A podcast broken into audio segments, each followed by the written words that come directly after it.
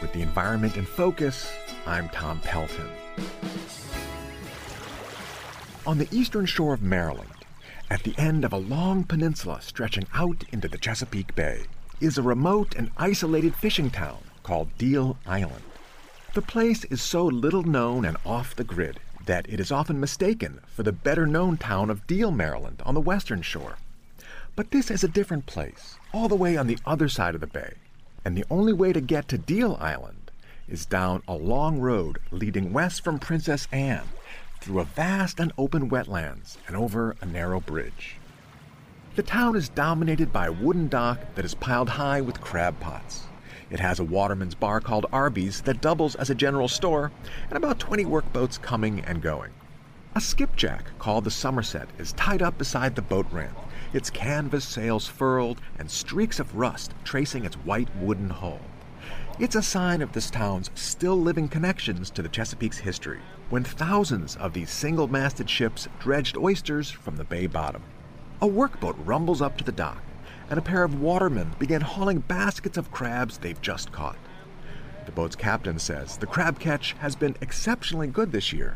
Been one of the better seasons around here. And how are the prices on crabs? They were good about a month ago, but they're about average now. There's plenty of little rockfish and little spot and hardhead. It's summertime for you.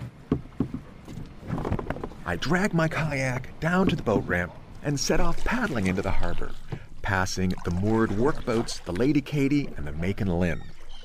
Seagulls and royal terns swarm around a long pier and a collapsing shack where a waterman runs a soft crab processing operation in a series of wooden tanks. Once outside the harbor, I find a narrow stream leading into an expansive marshland of Spartina grass. I wind my way through a maze of twisting, winding creeks that grow narrower and narrower until I can paddle no further. Thousands of fish swarm and jump in the shallows. Above this green dreamscape, a line of storm clouds rolls in from the west, with black tendrils curling down and the erratic lines of lightning flashing. The scene feels symbolic of Deal Island, which used to be known as Devil's Island in the 18th century. It was a haven of pirates and outlaws who would hide among the trackless swamplands here. During the American Revolution, the Devil's Islanders sided with the British and would raid Patriot ships in Tangier Sound and the Lower Bay. Even after the war ended, the raids and piracy continued. So in March of 1783, Maryland put together a makeshift navy and sent three ships, the Fear Not, the Defense, and the Venus, to attack the pirates. The Maryland soldiers caught the Devil's Islanders by surprise. The locals were defeated so soundly, they decided to change their ways and become fundamentalist Christians.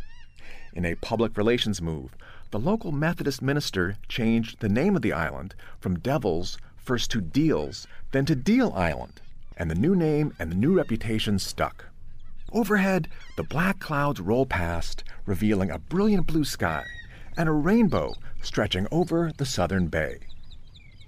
It's a sign that, just as the weather in the Chesapeake can change on a dime, we all can change too, just like the Devil's Islanders.